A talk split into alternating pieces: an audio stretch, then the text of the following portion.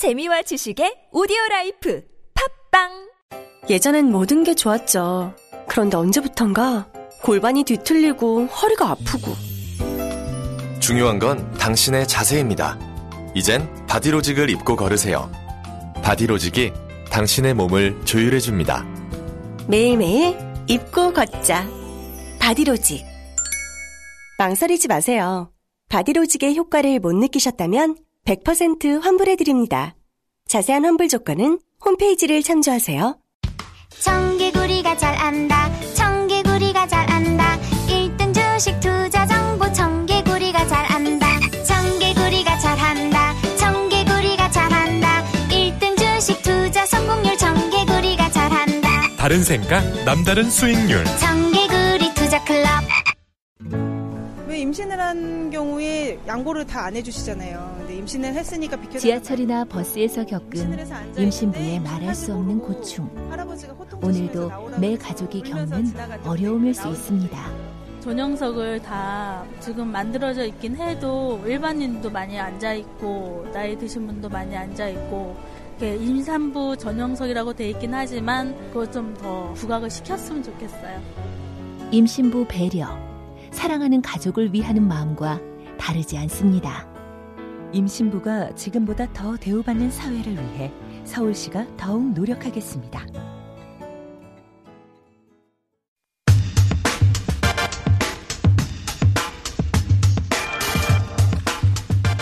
문재인 대통령이 유럽을 순방 중인데 어, 이 순방의 핵심 목표 또한 북핵 문제라고 알려져 있습니다. 유럽에서 북핵 문제 해결을 위해서 어떤 어, 과정들이 있을 수 있는지 조성열 국가안보전략위원 연구원의 수석 연구위원 스튜디오에 나와 계십니다. 안녕하십니까? 네, 안녕하세요. 오랜만에 모십니다. 예. 어, 딱딱하고 어려운 이야기를 좀 해볼까 합니다.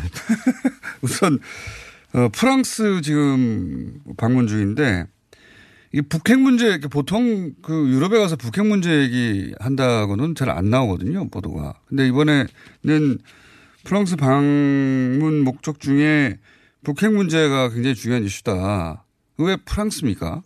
우선 프랑스는 지금 북한 아 이제 이란하고 미국과 핵 합의가 깨진 상태에서 네. 이란 핵 합의를 이제 유지하는데 굉장히 지금 어 전력을 하고 있습니다. 그래서 음. 핵 문제에 굉장히 관심, 관심이 많고요. 무엇보다도 유엔 안보의 상임이사국이다 보니까 네. 아마 그 유엔 안보리 제재 해제 내지 완화에 상당히 영향력을 가지고 있습니다. 음, 핵 보유국. 예, 예 그렇습니다. 예. 어, 그리고 이제 무엇보다도 또 그 가지고 있는 특징이 예. 2000년대 초에 냉전이 끝나고 영국, 독일, 스웨, 어, 스페인이 이제 어, 북한과 국교 정상을 했는데 예. 아, 당시 그 프랑스는 북한 인권 문제를 내세워 가지고 어, 수교 협의 협상하다가 이제 중단한 바가 있습니다. 아. 그래서 어, 어찌 보면은 북한 입장에서 보면은 어, 그 프랑스와의 어떤 협상이라는 것이 유럽 국가들과의 관계를 개선하는 하나의 돌파구자 상징이 될 수 있다 이렇게 볼수 그러니까 있습니다. 북한하고 미 수교국이군요. 유럽에 수교한 나라들 꽤 있는데 프랑스는 미, 미 수교국이다. 예, 당 협상하다가 인권 음. 문제를 제기하면서 이제 중단한 바가 있습니다. 아, 2000년에요. 예, 예. 그러니까 김대중 대통령 때 그런 일이 있었는데 그때는 협상하다 중단됐고 그래서 여전히 미 수교국으로 남아 있고 근데 유엔 어 안보리 이사국이고 영부 이사국이죠, 영부 이사국. 예. 그래서 지금 핵 보유국이고 예, 핵 보유국 다섯 개 나라 가운데서 상임이사국 가운데서 어, 지금 러시아하고 중국은 어, 대북 제재 완화 문제에 굉장히 적극적이고요. 예. 어, 지금 이제 프랑스는 이제 아직까지 입장을 밝히지 않았고 어, 영국하고요. 미국은 이제 비핵화가 완료돼야 하겠다 이런 입장입니다. 네. 그런 면에서 보면은 프랑스라고 하는 나라가 상당히 중요한 역할을 할 수 있다 아, 이렇게 볼수 그렇군요. 있습니다. 그러니까 무게 중심을 옮기는데 프랑스 역할을 할 수 있다. 예. 그러니까 아. 지금 어, 중국과 러시아의 관계는 별로 좋지 않기 때문에 미국이 예. 어, 그 나라 말은 잘안 듣고 있습니다. 그래서 어, 좀 현재로는 중립적인 입장이라고 할 수 있는 프랑스가 아, 여기에 지지해 준다면 무게추가 옮겨갈 수 있다 이렇게 음. 판단하는 것 같습니다. 그렇군요. EU에서도 프랑스는 굉장히 중요한 국가죠. 사실. 네, 그렇습니다. 사실. EU를 창설한 네. 아, 창설 멤버가 바로 프랑스고요. 제안을 먼저 프랑스 예, 제안도 했고 예. 실제로 이걸 이끌어오고 어, 해서 유럽연합의 어떤 그 주도 국가가 프랑스입니다. 그래서 어, 프랑스라고 한 나라가 여러 면에서 이제 상징성 있는 음. 나라라고 볼 수 있습니다. 그래서 프랑스에 가서 마크론 대통령과 예를 들어서 그 북한과의 수교를 포함하여 뭐 그런 얘기는 언론에 나오지는 않았습니다만 그런 제한도 있을 수 있고. 네, 그렇습니다. 어. 예. 그러니까 북한 입장에서 본다면은 어, 설사 이번에 이제 그 프랑스가 유엔 안보리나 이런 데서 제재 완화에 뭐 선두적 역할을 하지 않는다 하더라도 프랑스와 북한과의 관계 개선만 해도 어, 음. 어, 결국은 이제 어, 프랑스라는 관계의 상징성 때문에 어, 북한이 이제 유럽에 대한 새로운 돌파구를 뚫는 이런 의미도 음. 있습니다. 북한도 원하고 우리도 원하는 것이겠군요. 프랑스가 어, 예를 들어 중립적인 위치에서 조금이라도 이쪽으로 힘을 실어준다면, 예. 관계 개선에, 어, 프랑스 쪽에서 힘을 우리 쪽이 좀 실어주면 그렇죠? 예, 그렇습니다. 예. 예, 지금 음. 어, 지금 북한 핵 문제가 이 국제사회에서는 여전히 의심의 눈치로 보는 나라들이 많이 있습니다. 어, 그런 면에서 보면 이번 프랑스가 이제 마크롱 대통령이 좀 움직여 주면 어, 상당한 어떤 국제 여론을 이제 움직인데도 도움이 된다고 생각합니다. 그리고 또 한 가지 이제 그 미국에 방문했을 때는 폭스뉴스 가장 보수적인 주요 매체죠 미국에서. 그리고 이번에 프랑스에 가서는 어 훨씬 유명한 르몽드가 있는데 르몽드가 아니라 르카 르피가로지 예, 보수지입니다. 네, 매우 보수지인데 여기랑 인터뷰를 했어요. 예, 굳이 그 나라의 보수지를 선택해서 인터뷰하는 이유는 이게 대부분 이제 프랑스의 진보주의자들은 예. 지금 문재인 대통령 정책에 지지하고 있기 때문에 예. 뭐 굳이 뭐 다시 아하. 말씀 안 드려도 되는 것 같고 아, 가장 보수적이면서도 권위 있는 르피가르지와의 이제 인터뷰를 통해 가지고 아, 프랑스의 어떤 보수 언론 그리고 지식인들을 좀 움직이려고 하는 이런 이제 의도가 있는 것 같습니다. 피가로지가 유명하긴 한데 공신력이 있는지는 잘 모르겠습니다. 아, 글쎄요. 저도 뭐 일반적으로 이제 굉장히 역사가 오래됐고요. 오래됐죠. 오래. 예, 예. 뭐 그렇게 보고 있습니다. 오래됐죠. 예. 그러니까 이번 그 유럽 그 방문이 어 핵심 주제가 어, 대북 문제다, 핵 문제다고 했을 때 첫 번째 프랑스는 그런 의미가 있고 교황청 방문도 마찬가지로 그 연장선에서 연장선상에서 이해할 수 있는 거네요. 예, 그러니까 네. 어, 10월 18일 날 오후에 어, 교황을 면담 예정이 있습니다. 사실 지난 1991년도에도 예. 어, 북한에서 교황의 어떤 방북을 초청한 바가 있는데 북한이 먼저 그때는 예, 예. 예. 그때 북한이 먼저 했고 이번의 경우는 지난번 정상회담 때 우리 대통령께서 이제 제안해서 예. 어, 김정은 위원장이 좋겠다 이렇게 해서 예. 했는데 뭐 두 가지 의미가 있는 것 같습니다. 우리 입장에서 본다면 어, 지금 이제 그 조만간 예정돼 있는 어, 김정은 위원장의 이제 러시아 방문 여기서 네. 아마 푸틴 대통령 만나게 될 텐데 지금 이제 그 어, 지금 김정은 위원장이 순서대로 한다면 시진핑 주석 그다음에 예. 문재인 대통령 트럼프 대통령한테 다 비핵화를 약속했거든요. 예. 여기에 이제 그 푸틴 대통령까지 만나서 얘기한다면 직접 약속한다. 예, 예, 음. 그렇죠. 근데 이제 아무래도 전 세계적 영향력이 있는 분들은 진영 논리와 관계없이 교황이시기 때문에 아, 교황의 방북을 하면은 여기서 이제 다시 한번 김정은 위원장이 확인한다면 아, 지금 국제사회 우려 이런 부분 해소하는 도움이 될 거라고 볼수 있고요. 음, 그러니까 이제 비핵화 의지에 대해서 잘 믿어주지 않으니까 문재인 대통령하고는 뭐몇 차례나 얘기했고 트럼프 대통령에게도 육성으로 약속을 했다고 예, 하고 그리고 뭐 시진핑 주석한테도 얘기를 했고 그 다음에 이제 러시아 가서 푸틴 대통령하고 얘기를 하고 그리고 이제 일본은 아직 수교가 안 됐으니까요. 예. 네. 그리고 이제 교황 방문할지 모르겠습니다.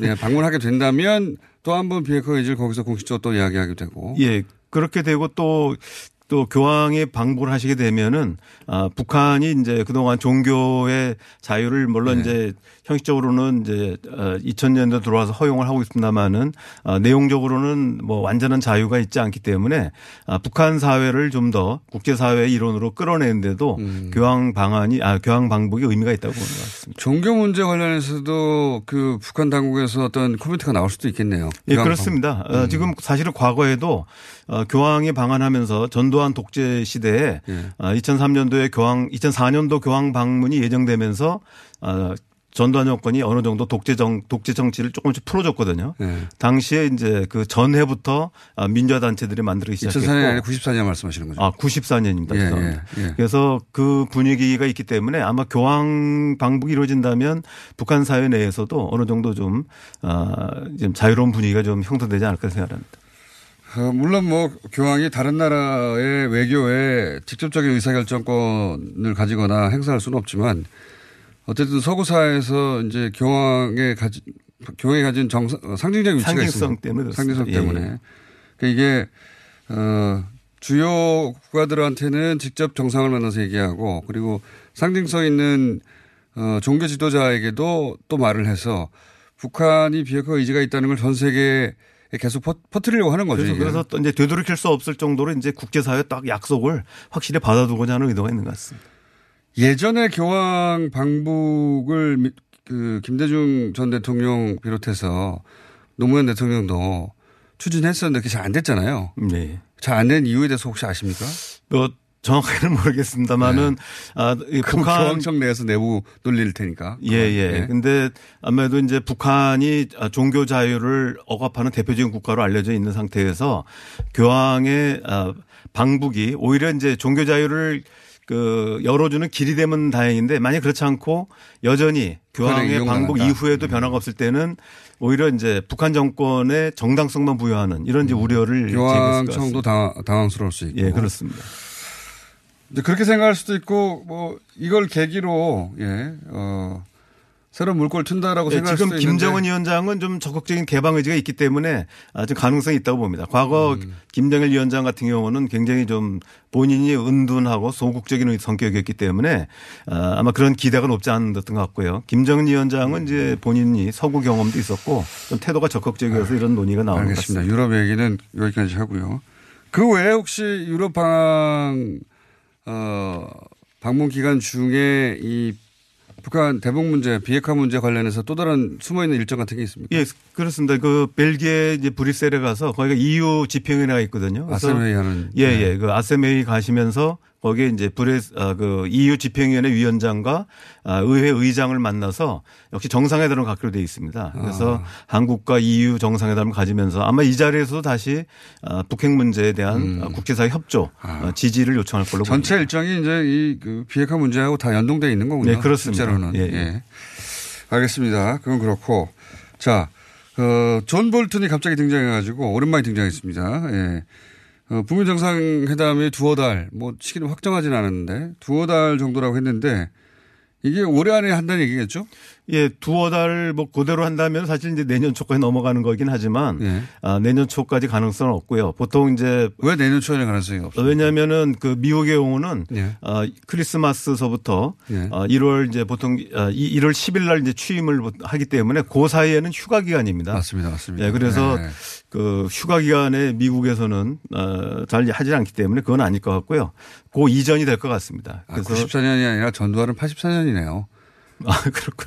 생각해보니 연도가 나도 너무 세월이 많이 지났습니다. 더, 더 오래됐네. 84년이네요. 예. 어쨌든, 아, 그 기간은 거의 뭐 한, 어, 한 달 가까이 거의 예, 미국 그렇습니다. 정가가 예. 안 움직이니까 예. 그렇게 되면 너무 뒤로 미뤄지니까 그것도 이제 7월 말 8월 한 어, 초순까지 그리고 예. 12월 말 1월 초순까지는 이제 거의 정치 일정들이 없습니다. 음.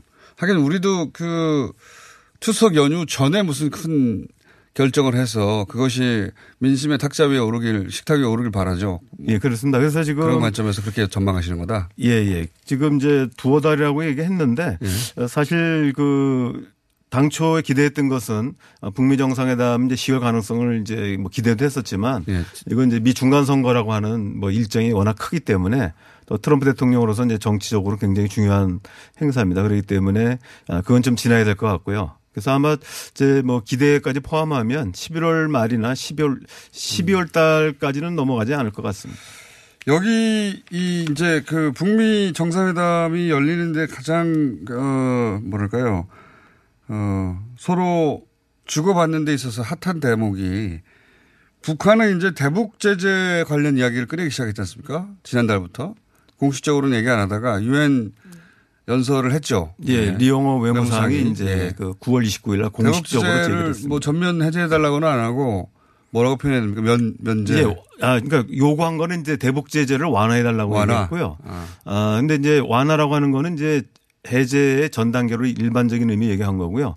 어, 법적으로 얘기한다면 이제 그 미국 내적으로 이제 면제라든지 네. 아니면은 이제 제재에 대한 유예 아, 그리고 해제가 있습니다. 어떤 대목을 그러니까 그러니까 단계별로 하자는 건데 결국은 어떤 대목을 요구하는지는 모르시죠. 예, 지금 북한으로서는 이제 그 북한의 어떤 비핵화 조치에 따른 상응 조치로서 얘기하고 있는데 아, 아마도 이제 그 교역이라든지 예. 특히 이제 그 미국이 금융 거래를 완전히 차단하고 있습니다. 예. 아, 이거는 이제 금융 거래 정도부터 숨통이 터야 아, 일단 그 북한이 국제사회의 교류가 가능하거든요. 그래서 아마 대규모 뭐 제재 해제라든지 전략물자 해제까지는 아닐 거라고 보고요. 어, 지금 북한이 요구하는 것은 국제사회와 정상적인 거래할 수 있는 음. 이런 이제 그러니까 뭐 금융거래에 대한 완화 이런 부분들을 가장 요구할 것 같습니다. 근데 그게 될까요? 아, 현재 미국은 이제 아마 중간 선거 때문에 네. 아, 지금 트럼프 대통령이 여러 이제 유서기관에도 우리 하나도 양보 안 했다는 얘기를 몇 번 강조하거든요. 그렇죠. 아마 이런 거 봤을 때 마지막까지도 양보하지 예, 예. 그래서 11월 6일 전까지는 아, 구체적인 언급조차도 안 할 거라고 봅니다. 오히려 지금 제재를 강화하는 성격이 있는데 다만 이제 중간 선거 끝나게 되면 정치 쟁점들이 많이 없어지기 때문에 그리고 뭐 11월 말이나 또는 12월 달에 미중 아 그러니까 그중 아, 이제 두 2차 북미 정상회담을 하게 되면은 그 전에 아마 그 협상의 카드로서 어, 제재 완화가 좀 가능하지 않을까 이런 생각을 합니다. 그게 이제 전, 그 경제적 제재 해제가 아니더라도 뭐 연락사무소라든가 뭐 개성공단이라든가 그렇게 큰 부담 없는 것부터 하자라고 문재인 대통령이 제안을 한셈 아닙니까? 그 이것도 제재 해제라고 볼 수도 있는데. 그러니까 그거는 제재 해제는 아니고요. 네. 이제 그 미국 대북 제재 강화법에 보면 이제 대북 제재 면제 조치라는 게 있습니다. 네. 그러니까 이거 아예 원래는 해제 그러니까 그 문제가 있지만 어, 필요에 의해서 이제 면제해 준다는 건데 뭐 인도주의적인 조치도 가능하고요. 어, 그리고 이제 북한이 필요로 하는 어, 여러 가지 이제 뭐 미국인들의 그 뭐 북한 방문이라든지 예를 들면 대표적인 것이 지난번 평창 동계올림픽 때 아, 북한 선수단 대표단이 왔을 때 그 미 국무부가 여섯 개 항해에 대한 이제 면제 조치를 해줬습니다. 음. 그리고 이제 개성 공동 연락사무소를 할 때도 아, 상시적 면제라고 해서 어, 일정 기간 그 일회성이 아니라 일정 기간 동안 아, 이 우리 물자가 이제 그 개성 공동 연락사무소 들어가는 부분은 면제 조치를 해주는 그래서 이제 면제라는 개념이 있고요. 아, 면제라고 하는 거는 그 사안별로만 제공되는 그러니까 것이고 그 제재는 유지하지만 그 기간 동안만 어 기간 내지는 그 항목에 대해서만 항 목에 예. 대해서는 풀어 제한적으로 풀어주는 예. 면제. 그런데 아. 이제 그 만약에 그 유예를 한다 그러면은 이게 한국 남북 관계뿐만 아니라 유엔 안보리 전체에 영향을 미치기 때문에 미국이 이제 잘 안 하려고 하는 겁니다. 개성공단은 그러면요? 개성공단도 이제 지금 일부 미국 보도에서는 면제 조치의 일환으로 가능성이 있다는 얘기가 나오고 있습니다. 근데 저도 뭐 그 불가능은 하지는 않지만 어, 어쨌든 그 면제 조치가 지금 현재 나오기는 어렵고요. 어, 좀 더 포괄적인 다시 말하면 이제 미국의 제재 가운데서 금융 제재라든지 여러 가지 이제 제재 완화가 같이 수반돼야만 가능하다고 봅니다. 대통령 문재인 대통령은 개성공단 올해 안에 다시 가동 얘기하지 않으셨습니까? 그러니까 가동이라기보다는 이제 그 점검을 할 수 있는 음. 점검단의 아, 본격 가동을 의미하는 건 예, 그렇죠. 예, 방북 이제 본격 가동에 앞서서 네. 시설들이 지금 이제 어, 언제라도 가동할 수 있도록 예, 점검단이 가서 시설을 점검하는 이런 부분들은 연내 가능하다 이렇게 얘기하신 겁니다. 도로 철도 그 연결하는 문제도 올해 안에 시작한다고 그랬는데. 그러니까 도로 철도 기공식은 가능한데 네. 실제로 이제 거기에 물자가 들어가는 부분이나 이런 부분들은 이제 역시 어, 미국의 대북 제재가 완화돼야만 가능합니다. 아, 그것도 역시 실제 본격적인 공사를 하는 게 아니라. 예, 예. 예. 그이 모든 건 그러면 북미 2차 정상회담이 끝난 다음에 그럼 결론이 나겠네요. 그래서 이제 저희들이 기대하는 것은 북미 정상회담이 가급적 조기에 이루어져서 여기서 이제 면제 조치를 확대하거나 또는 일부 유예 조치를 하게 되면은 아, 여기서 이제 남북 교류가 이제 본격화될 수 있다고 보고 있습니다. 그러니까 결국 어, 준비만 하고 있는 것이다 다. 네 그렇습니다. 준비를 하다가 네. 이제 만약에 아, 북미 정상회담에서 좋은 결과가 나오면 이제 준비 땅 해서 바로 시작을 할 것 같습니다. 아, 이게 다, 다 북미 정상회담이 열려야지 다. 이 그러면 거꾸로 이제 북한이 내줄 것은 미국이 요구하는 것은 이제 이미 풍계리 사찰이나 영변 폐기 사찰은 얘기했으니까 플러스 알파를 얘기할 거 아닙니까? 뭐 리스트나 이런 거. 예, 지금 미국은 계속해서 리스트 어 제출을 요구하고 있고요. 지난번에 강경화 장관께서 이제 아, 리스트 목록은 오히려 시간만 끌 수가 있으니까 후순, 후순위로 하자. 아, 먼저 선 어, 일부 폐기를 하면서 예. 어, 후 검증 차원에서 하자 이렇게 얘기를 하고 있는데요. 아마 이 부분들도 계속 조정이 되고 있는 걸로 알고 있습니다. 다 조정이 되고 있군요. 왜냐하면 이게 지금 이제 아, 완전히 안 됐기 때문에 지금 예. 지난번에 이제 폼페오 어, 국무장관의 4차 방북 때 최선희 이제 외무성 부상이 오히려 현장에 없고 오히려 모스크바로 날아갔거든요. 그렇죠. 네. 아마 이 부분도 어, 북한 입장에서 보면은 이제 당장 자신의 양보할 생각이 없다 이런 이제 의사 표시인 걸로 보입니다. 그러니까 리스트 이제 리스트가 어, 왜 오히려 교착 사태를 만드냐 만든다고 하냐면은 어, 리스트를 내놨는데 이게 다 포함됐다 안 됐다 가지고 계속 그렇습니다. 사실 실제 다 내놔도 못 믿겠다고 하면 이게 더 이상 2007년도에도 바로 그런 일이 벌어졌습니다. 네, 교적 상태가 되니까요. 예, 그래서 검증하는데도 상당한 시간이 걸리고요. 그래서 아, 실제로 아, 폐기를 하고 그 진행하는 과정에서 협상을 계속 하자는 그러니까 것이 그 입장이라고. 먼저 폐기하고 눈에 보이는 것부터 해서 그 신뢰도를 높여가자 서로. 그렇습니다. 그런 거 아닙니까? 그러니까 예. 신뢰가 워낙 없기 때문에 신뢰 예. 구축 조치와 또 폐기 조치를 같이 하면서 어, 오히려 이제 그 최종적인 단계에서는 완전한 검증을 하자 뭐 이런 게 이제 음. 우리 정부의 중재안입니다. 알겠습니다. 그렇게 해서 이제 어 워낙 진지하신 분이기 때문에 제가 이런 전망을 여쭤볼게요. 진지하게 2차 북미 정상회담은 어디서 열립니까? 아, 제가 볼 때는 아마 평양 가능성이 높다고 봅니다. 아, 그래요? 예. 어. 하긴 이런 전망이 그 이전에 있었습니다. 그 북미 정상회담을 중간 선거 전에 한다면 미국에서 할 것이고. 그렇습니다. 예. 후에 한다면 다른 곳이 될 것이다. 예. 다른 곳이라 하면 그러니까 제3국 이번엔 싱가포르 같은 경우는 아닐 것이다. 아, 싱가포르는 아닐 거라고 보고요. 예. 지금 이제 우리가 뭐 가장 아, 이상의 그림을 그려본다면 12월 초에 아, 김정은 위원장이 이제 서울 방문이 예정돼 있는데 네. 그냥 놔두면 아마 아, 12월 초로 돼 있습니까? 아, 지금 이제 공식적으로는 이제 연내라고 했는데 네. 아, 빠른 시간이 했는데 아, 당시에 아, 논의된 것은 실제로 아하. 12월 초로 전제 예정돼 있는. 그러면 12월 초 이전에 12월 11월 말쯤에 중순이나 말쯤에 해서 그걸 평양에서 하고 평양에서 하고 평양에서 판문점으로 내려와서 종전선언을 하고 그래서 이제 아마 제 생각에는 이제 트럼프 대통령이 평양을 방문하시게 되면 김정은 위원장랑 같이 평양에 오고 그다음에 아니 평양 판문점에 오고 우리 문재인 대통령께서 판문점 내려가서 판문점 가셔 가지고 그 종전 선언을 할 가능성이 있다고 보고요. 3자 간에. 그게 베스트 시나리오죠. 예. 그리고 이제 며칠 뒤에 김정은 위원장이 서울 방문하게 되면은 아, 기본적인 적대 관계나 또 북미 간의 이제 비핵화의 이견들이 상당히 해소된 상태이기 때문에 어,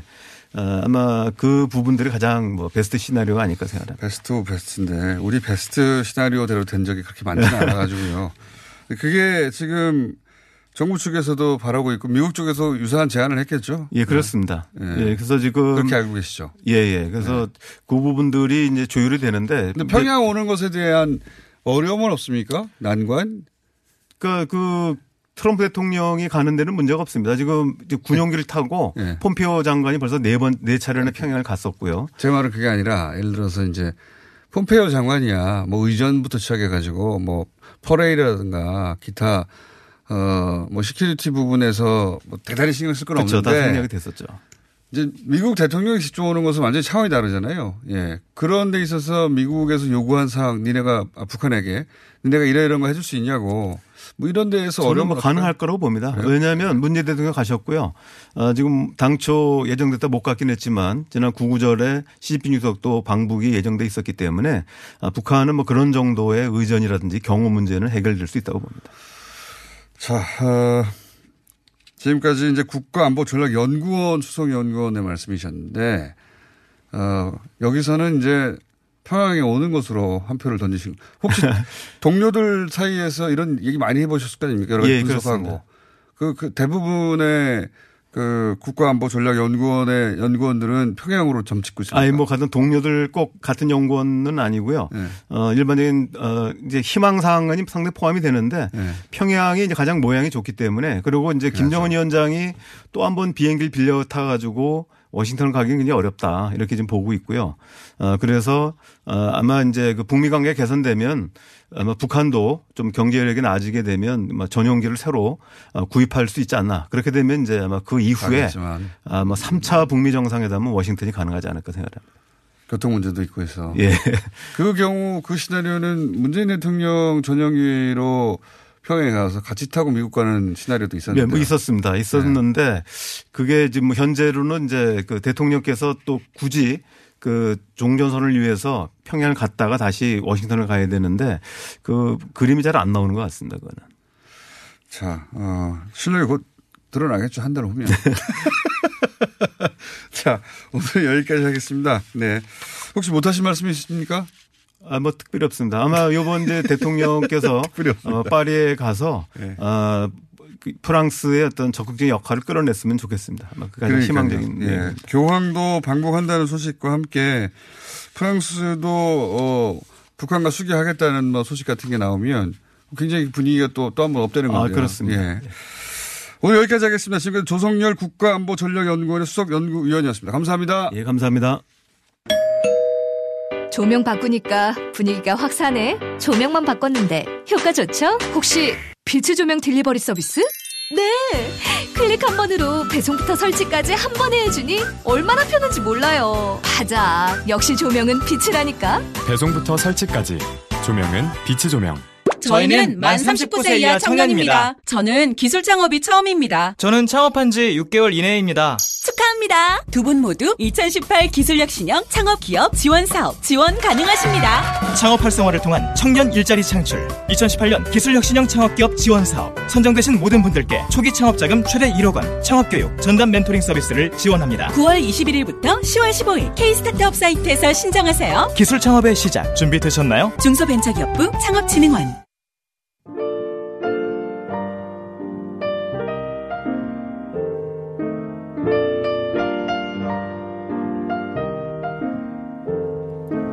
불친절한 에이스. 박영진 의원 힘내세요 문자 정말 많이 왔습니다. 네. 저는 어린이집 교사였는데 어린이집은 더 심하다. 이런 문제도 있네요. 영유아 교육에 대한 감사가 그동안 그렇게 부실했군요. 혹은 감사는 있었는데 공개가 안 돼서 그런 건지. 이 문제는 저희도 계속 다뤄가 보겠습니다. 그리고, 어, 조성열, 어, 교수님 방금 전 인터뷰했는데 지금 인터뷰하시는 분 최백은 교수님인 줄 알았어요. 예. 목소리가 너무 비슷하네요. 예. 잠시 후에 나오시니까 비교해 보십시오. 여기까지 하겠습니다.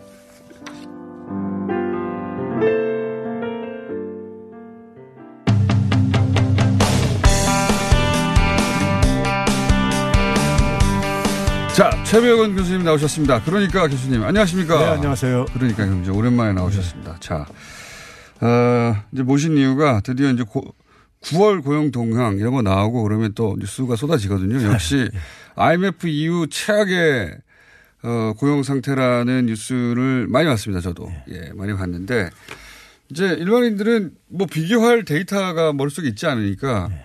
IMF, IMF라는 건 어, 20세기 우리 경제에서 아, 네. 최악의 경, 어, 시기였던 거 아닙니까? 그렇죠. 예. 네. 그때랑 비슷하다고 하니까 정말 나쁜가 보다. 큰일 났다. 이런 인상을 심어주기 십상이고 실제 지난, 어, 8, 7, 8월에는 대단했죠. 그런 네. 뉴스가. 요즘은 조금 뜸합니다. 네. 조금 상대적으로 뜸하긴 한데 9월 동향 나왔기 때문에 또 IMF 다시 나오기 시작했어요. 교수님 네. 보시기에 어떤지 총괄해서 좀 정리해 주십시오. 예, 기본적으로 우리가 7월, 8월 달에 이제 뭐 고용 참사라는 이런 표현 네. 나오면서 IMF 최악. 예. 예. 그렇죠. 그래서 7월 달에 5천 명, 예. 8월 달에 3천 명, 그다음에 이제 이번 달에 이제 9월 달에 4만 5천 명. 아, 이번 달에 4만 5천 명이 늘었어요? 예. 취업자가 4만 5천 명이죠. 전년 동월 대비죠. 그렇죠. 예. 지난해 작년 9월, 지난해 9월 대비해 가지고요. 그런데 갑자기 많이 늘었네요. 3천 명, 네. 5천 명 하다가. 그건 뭐 이제 통계청에서도 설명을 했지만은 추석 어 소위 특수라는 것이 좀 이제 작용을 한 것 같아요. 아, 그러니까 특수. 이제 뭐 소비자 관련 제조업 음. 제조업체 종사자들이 좀 감소가 좀 이제 그러니까 줄어들었으니까요. 음. 그래서 저는 어 7월 8월과 기본적으로 구조적으로 달라진 게 없다고 보고 있고요. 4만 5천 명이 늘어났다 하더라도. 예. 네. 그리고 어 7월 8월 달 고용 지표를 가지고 제가 소득조 성장과 관계가 없다 이렇게 얘기를 했듯이 네. 소득조 성장과 관계가 없고요. 4만 5천 명 늘어난 것도 예. 상관이 없고. 관계가 없고요. 줄어든 것도 상관이 없고 예. 좀 늘어난 것도 상관이 예. 없다. 예. 그다음에 이제 소득주도 성장 그 정책의 강화가 더 필요하다. 오히려. 필요한 시점이다. 지금 이제 이걸 제가 이제 말씀드리겠는데요. 예. 에, 9월 달만 단순하게 이제 볼 필요 없이 그러면 최근에 들어서 가장 이제 나빴던 게 7월, 8월, 9월이니까요. 네. 7, 8, 9월 달이 3분기입니다. 딱이요. 보게 네. 되면요. 3분기를 이제 그러니까 박근혜 정부하고 네. 그다음에 문재인 정부 지난 그러니까 지난해하고 올해를 이렇게 해가지고 비교를 해보게 돼 한번 해봤어요. 네. 해보게 되면 실업률은 어, 박근혜 정부 때부터 쭉 악화되어 왔습니다. 박근혜 정부 때부터. 예, 2012년부터 16년까지 연한 0.15%포인트씩 올라갔었어요. 실업률이. 실업률이요. 근데 이제 그게 조금 빨라졌습니다. 0.2%포인트로 이제 그러니까 어, 지난 2년 동안에 문재인 정부에서는 그러니까요. 네. 실업률이 그러니까는 증가 속도가 조금 빨라지고 있는 음. 것이 좀 하나. 2012년부터 문재인 정부까지 하고 쭉 이어진다는 거네요. 예, 그렇죠. 계속 지금 악화되고 있습니다. 네. 그 다음에 이제 그 고용 특히 이제 실업률에서도 보게 되면 좀 이제 우려스러운 거는 이제 3, 40대 실업률이 지금 이제 30대. 빨리 악화되고 있습니다. 이게 네. 좀 이제 우려스러운 부분이고요. 그 다음에 이제 고용률은 어 좀 이렇게 후퇴를 하고 있습니다. 지난해에 비해 가지고요. 네. 그러니까 이것도 이제 우려스러운 부분인데 자 그러면 이제 이런 부분들이 왜 생기느냐를 보게 되면요. 네. 어, 이제 그 취업자들의 이제 그러니까는 이 감소한 이제 분야들을 좀 보면 우리가 되게 힌트를 얻을 수 있는데요. 네. 산업별로 보게 되면 제조업이 네. 제조업에서 취업자가 이제 감소가 이제 그러니까 어, 이 고용 악화를 주도하고 있는데요. 네. 제조업의 취업자가 줄어들기 시작한 게 2015년 넘어가면서부터입니다. 2015년부터다. 예. 2015년 정점 찍고 그로부터 딱 줄어들기 시작했고요. 그다음에 우리가 흔히 얘기하는 영세 자영업자 직종들, 예. 저희 도소매, 음식, 숙박업 종사자들이요. 이 종사자들이 에 15년부터 이것도 마찬가지로 줄어들기 시작합니다. 아니 16년부터요. 15, 16년에 무슨 일이 있어서 그런 거예요? 어, 그때 뭐 우리가 대표적으로 알고 있는 게 이제 조선업, 해운업 사태들 이런 거들 아. 그러니까요. 이렇게 생기죠. 그때 대량 해오고 있었 그러니까 이명박 네. 정부 때 제조업을 좀 이제 그러니까 임시직 위주로 이렇게 인위적으로 부양을 시키다가 그게 이제 거품이 꺼지면서 이제 생겼던 이제 그러니까는 음. 충격이 2014, 15년부터 이렇게 나타나기 시작합니다. 그 다음에 또 하나가 이제 보게 되면은 사업시설 관리 지원 이제 이런 서비스 업종들이 네. 줄어드는데 이것도 이제 17년부터 이제 가는데요. 요걸 세, 세 부분을 연결고리 시켜 보게 되면요. 올 초에 우리가 군산에서 한국 GM이 철수를 했잖아요. 예. 어, 어, 철수했는데 조, 어, 군산 같은 경우 보게 되면 조선업 때도 사격을 받았었어요. 현대중공업이 거기서 철수를 하는, 하는 바람에요. 네. 그러면서 어, 이 조선업이라든가 자동차 산업에서 제조업의 일자리가 줄어들게 되다 보면은 거기에 이제 협력업체 일자리도 줄어들게 돼 있어요. 그렇겠죠. 그 협력. 일대 경기도 나빠지니까 그렇죠. 뭐. 협력업체 네. 일자리라는 것이 소위 임시직 일자리도 많이 되고 있는 것이고요. 지금 네. 임시직 일자리가 많이 줄어들고 있는데 그 다음에 이제 그러다 보니까 거기 이제 근로자들이 그 지역을 떠나고 이제 그러다 보니까 네. 그 동네 이제 자영업, 소위 밥장사 이런 것들이 안 되죠. 그렇겠죠. 상권이 이제 붕괴돼 버리게 됩니다. 상권이 붕괴되니까 자연히 건물 수요도 그러니까 줄어들 수밖에 없죠. 그렇죠. 그래서 이제 이 사업 시설 관리 지원 임대 서비스라는 것이 바로 이 부분과 관련된 겁니다. 아하. 그러니까 이제 건물의 경비라든가 청소 뭐 이런 거 하는 이제 분야들이라든가 음. 임대업 하는 거라든가 이런 게 관련돼 있는 것이고요. 식당도 안 되고. 그렇죠. 네. 그래서 이제 이게 이제 그 지역에 이제 부동산 어, 지방 지방의 이제 부동산 경기도 이제 그러니까 침체시키는 하나의 요인으로 작용하고 있는 것이고요. 네. 여기에다가 17년도부터 이제 생산 가능 인구가 줄어들기 시작하면서 네. 교육 서비스 업이 또 이제 줄어들죠. 학령 인구 저걸 음. 인해 가지고. 그 말씀 하셨죠. 예. 네. 그래서 결국은 뭐냐면 줄어들고 있다. 이게 네. 제조 우리나라가 제조업에 대한 의존도가 굉장히 높은 산업 구조를 갖고 있어요. 네. 에, 그러다 보니까 제조업에서 타격을 받다 보면은 이게 연쇄적으로 영향을 미칠 수밖에 음, 없는 이런 구조적인 구조적입니다. 그래서 2015년도 쭉 이렇게 진행되고 있는 거기 때문에 이 산업 구조를 그러니까는 좀 재구성하거나 막 바꾸지 않는 이상에는 이 경향은 지속될 수밖에 없다는 얘기고요. 그러면 이걸 비유하자면은 뚝과 제방이 지금 터져서 물이 범람하고 있는 거예요. 네. 범람하고 있는 상황 속에서 그 물이 범람한 지역에 사람들이 빠져서 이제 그러니까 막 어, 생명을 잃을 수 있는 이런 상황 속에서 생명을 건져내야 되잖아요. 네. 이게 이제 결국 뭐냐면 정부의 역할인 겁니다. 음. 정부가 그래서 이제 그러니까는 이 일자리를 만드는 것을 사실 긴급 일자리 만드는 것을 일단 어, 그것이 질이 높든 낮든 간에 일단 해야 된다는 얘기죠. 그건 음. 선진 국가들도 하고 있는 것들이기 때문에요. 그러면 조끼 던지는 거다. 그렇죠. 음. 그런데 이제 그런 점에서 소득주 성장 정책을 보다 강화시킬 필요가 있다는 얘기입니다. 오히려. 지금 미흡하다는 얘기입니다. 지금, 지금 교수님 말씀은 어, 제조업 분야의 문제가 그 축적됐던 문제가 2014, 15년에 터졌고 네. 어, 그 제조업 분야에서 그 터진 구조적인 문제는 다른 분야에도 영향을 미치고 있고 그래서 계속 어, 취업률이 하락하고 있는 구조적인 문제인데 여기서 이 문제 이게 최저임금 상, 그 논란 때문에 마치 발생한 것처럼 얘기하는데 그건 원인이 아니고 그렇습니다. 소득 주도 성장 때문에 일어난 것도 네. 아니고 오히려 이런 문제를 해결하려면 소득 주도 성장으로 가서 최저임금을 더 올려주고 그래야 된다는 말씀이시네요. 거꾸로. 그렇죠. 음. 제가 실제로 그래서 이 논란이 많아가지고요.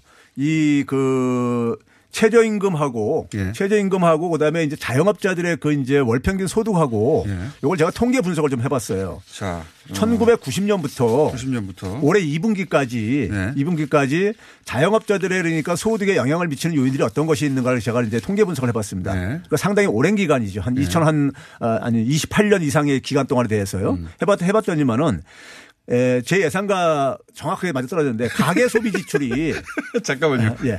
저 여기서 중간에 훅 자기 자랑이 들어왔어. 왜 그러냐면요. 전망과 정확히 제가 평상시 이제 주장하던 건데 예. 자영업자들은 기본적으로 판매가 안 돼서 장사가 안 돼서 지금 어려움을 겪고 있는 거라 이거예요. 예. 그게 이제 그 바- 장사에 영향을 미치는 가장 중요한 요인이 뭐겠습니까? 가계의 소비 지출입니다. 예. 가계 소비 지출이 10% 증가할 때 자영업자들의 소득이 한 7.9% 거의 8% 이렇게 증가하는 걸로 나타났어요. 예. 그러니까 가계 소비 지출이 억압되면 억압될수록 자영업자들의 소득도 그러니까는 둔화될 수밖에 없다는 얘기인 겁니다. 그, 이- 그, 그 말씀은 다시 한번 설명해 주십시오. 헷갈리는데. 그러니까 가계가 이제 예. 소비 지출액을 예. 이제 10%를 늘리게 되면은 예. 자영업자들의 그러니까 소득도 한 어, 거의 8% 가깝게 는다 이거예요. 자영업자가 돈을 많이 쓰면 돈을 번다는 얘기잖아요. 그러니까 일반 가게들이 돈을 많이 쓰게 되면은 자영업자들이 아, 돈을 아, 번다는 일- 얘기죠. 일반 가게. 예, 일반 가구에서. 예. 그러니까 쉽게 말하면 동네에서 치킨집 많이 가면 치킨집 매출이 올라가는 그렇죠. 거니까. 예, 그거 상식적인 얘기라 이거죠. 그렇죠. 매우 상식적인 얘기를 이제- 어렵게 하셔가지고. 그다음에 이제 아 근데 이제 사람들은 근데 이제 최저임금을 이제 아, 최저임금 자꾸 최저임금 때문에 얘기하니까. 최저임금 요인을 제가 또 이제 요봤어요. 최저임금 네. 요인을 이제 같이 동시에 요봤는데 최저임금이 그러니까 한 10% 증가할 때 네. 자영업자의 소득도 한 2.6%씩 증가했어요. 거꾸로. 예, 증가했습니다. 우리가 지금 최저임금 때문에 최저임금 상승으로 인해서 그 자영업자들이 고용을 못 하게 된다. 그러니까 어렵다 뭐 이런 얘기를 하고. 그러잖아요. 근데 소득이 올라가고 있습니다. 그런데 거꾸로더라. 예. 그러니까 결국은 뭐냐면은 소득주도 성장이 얘기하는 어, 근거를 사실 뒷받침하고 있는 것인데 28년간 통계를 예, 28년 봤더니 그러니까 1990년부터 자영업자들의 그 이 저기 월 평균 소득을 확보할 수 있기 때문에 그때부터 최대한 당겨 가지고 그다음에 88년부터 최저임금을 시행을 했기 때문에 그 시기 전, 전 기간에 대해서 사실상 한 거는 다름없습니다. 음, 그러니까 지금 이때까지 얼, 그 언론에서 말하는 것과는 다르게 어, 자영업자 수익이 늘려면 결국은 어, 그 동네에 사는 주민들이 가서 자주 사 먹어야 되는데 맞습니다. 예. 그러려면은 그분들의 소득이 있어야 된다. 그렇죠. 그런 것이고 또 하나는 어, 그 소위 이그 거기 사 먹을 사람도 결국은 최저임금을 받는 그 맞습니다. 사람이거든요. 예. 그 최저임금이 인상하면 오히려 많이 가서 많이 사 먹기 때문에 오히려 수익이 늘더라 이런 예. 말씀을 하셨는데 어 지난번에 나오셨을 때 그런 말씀 하셨잖아요. 그 자영업자가 어려운 것이 그 소득 최저, 최저임금하고 상관없는 이유가 뭐냐. 어 자영업자가 자영업자 중에 어 사람을 고용하는 곳은 이- 이- 오히려 늘었다. 예. 그런데 어 이게 무슨 그 최저임금 때문에 장사가 안 된다고 그러냐. 그러니까 이 말씀을 좀 다시 한번 정리해 주십시오. 제가 지금 방금 정리했는데. 예. 그, 이, 우리나라 이제 소위 말해서 그 자영업자들 이제 어려운 분야들이 네. 영세 자영업종들에 보게 되면 대개 이제 고용원 없이 고용원 없이 가족들 노동력을 가지고 대개 이제 영위하는 업종들인데요. 네. 이 업종들이 상대적으로 우리가 영세하다가 하는 이유가요. 네. 임금 근로자 소득 대비해 가지고 이분들의 소득을 이렇게 보게 되면요. 1990년 초까지만 하더라도 한 60%, 한 65% 됐었어요. 그런데 이게 2004년도부터 한 20, 한 8% 떨어져요. 30% 미만으로요. 네. 그럼 이건 거의 그러니까는 생계를 유지하기 힘든 상황으로 이렇게 지금 떨어졌다는 얘기인 겁니다. 네. 그- 그 임금 근로자 소득에 그러니까 한 30%도 안 된다는 얘기니까요. 그러니까 최저임금하고 무관하게 그렇죠. 가족끼리 하는 곳. 그렇죠. 예. 이분들이 그러니까 대개 보게 되면 2004년도부터 이미니까는 음. 2003 그게 이제 고용원이 없는 자영업자가 줄어드는 시기하고 거의 맞물려요. 그러니까 지금 자영업자 어렵다 어렵다 하는데 그 중에 정말 어려운 자영업자군은 고용원이 없는 예. 가족끼리 그냥 하는 혹은 맞습니다. 뭐 본인이 혼자 하는 그런 자영업이 어려워지고 있는데 이들은 고용원이 없기 때문에 최저임금과 무관하다 이런 그렇죠. 말씀이죠. 예. 네. 거기다 또 한 가지 뭐냐면요. 2003년도가 노무현 정부 출범하는 해인데 네. 이때가 이제 우리가 통계적으로 변화를 보게 되면요. 중요한 변화가 몇 가지 생기는데 하나는 뭐냐면은 가계의 소비 지출 증가율이 네. 소위 말하는 GDP 경제 성장률보다 떨어지게 됩니다. 낮습니다. 아, 그러니까 가계 소득이 굉장히 증가가 둔화되다 보니까 네. 기업이 소득을 더 많이 가져가고 그러다 보니까는 가계가 음. 소비할 여력이 줄어들면서 낙수 효과가 없는 거죠. 그렇죠. 줄어들면서 직격탄을 맞은 것이 바로 이 고용원이 없는 자영업자들입니다. 영세 자영업종들입니다. 음. 이 부분들이 줄어들기 시작한 해하고 거의 일치를 하고요. 네. 이 분들의 소득이 그러니까 30% 미만으로 떨어지는 시기도 이, 이, 이 시기예요. 음. 그런 점에서 그러니까는 결국은 뭐냐면은 이 을들이 예. 을들이 결국은 이게 에, 상황이 열악해지면서 같이 그러니까 연쇄적인 타격을 받은 거죠. 지금 거꾸로 고용원이 있는 자영업자는 늘어났다고 하셨잖아요. 그렇죠. 예.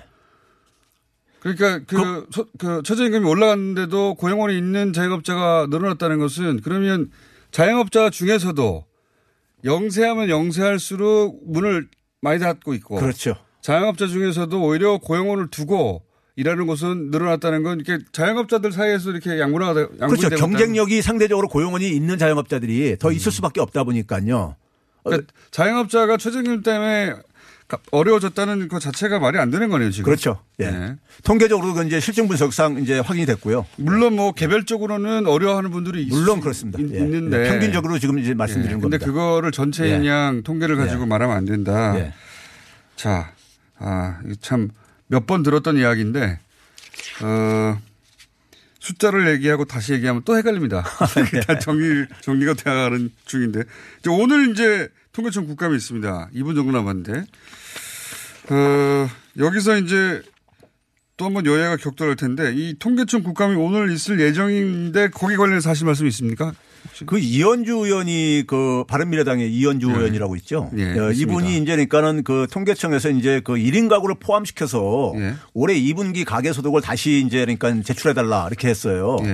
그렇게 해서 했더니 비교했더니만은 올해 이제 2분기에 이제 가계소득의 이제 그 원래 감소가 지난해에 비해서 하위 20%가 음. 원래는 그러니까 한 7.5% 감소했다고 이렇게 발표했었는데 1인 가구를 포함해 보니까 16.7%나 감소했더라 이거예요. 아, 저소득층 소득이 크게 감소했다라는 네, 주장을 하려는 거죠. 그렇죠. 이제 그 주장인데 문제는 뭐냐면요. 이 논리의 문제가 뭐냐면은 통계청의 가계소득 조사는 2004년도부터 계속 2인 가구 이상을 중심으로 통계를 내고 있습니다. 예. 그럼 1인 가구 이제 물론 포함시켜야 되지만은 네. 이제 소위 일관성 때문에 네. 갑자기 어떤 특정의 1인 가구를 포함시키게 되면 1인 가구가 상대적으로 경제적이 경제력이 열악하신 분들이 많아요. 20대 네. 미만이라든가 고령층 독거노인이라든가 음, 뭐 이런 분들이 그렇겠죠. 많기 때문에요. 그러다 보니까 저소득층의 소득을 그러니까 더 깎아먹을 가능성이 큰 거죠. 1인 가구 네. 포함시키게 되면요. 네. 그러면은 이현주 의원이 만약에 이러한 것을 하려면은 지난해 거도 그러니까는 1인 아. 가구를 포함시켜서 계산을 한 다음에 비교를 해야 되는데 처음 가구 소득 조사를 한 그때부터 다 비교를 그렇죠. 해야 되는데 그렇죠. 근데 올해 것만 가지고 1인 가구 포함시켜서 하게 되니까 자연히 지난해보다 더 많이 떨어질 수밖에 없는 거죠. 아하. 그러니까 이런 것은 그러니까 사실 뭐 어떻게 보게 되면은 비판을 위해서 그러니까는 선택적으로 이런 통계를 에, 파악해 가지고 발표하는 게 아닌가 이렇게 생각이 들었습니다. 아직 국감이 진행 안 됐는데 네. 그 이런 내용을 이거 뭐 발표 자료 나왔더라고 보도 자료가요. 아 보도 자료를 봤는데 예. 그 보도 자료 보는 순간 예. 아니 이건 똑같이 똑같은 통계를 가지고 비교해야지 예. 이런 말씀이시네요. 예. 예. 그러면 이렇게 비교하려면 작년도 재작년도 그 이전에도 계속 1인 가구 소득 가지고 포함해서 비교했어야 되는 건데 그렇죠. 그런 말씀이시네요. 하여튼 오늘 바쁘겠습니다. 최백은 교수님이었습니다. 감사합니다. 네, 감사합니다. 내일 뵙겠습니다. 안녕!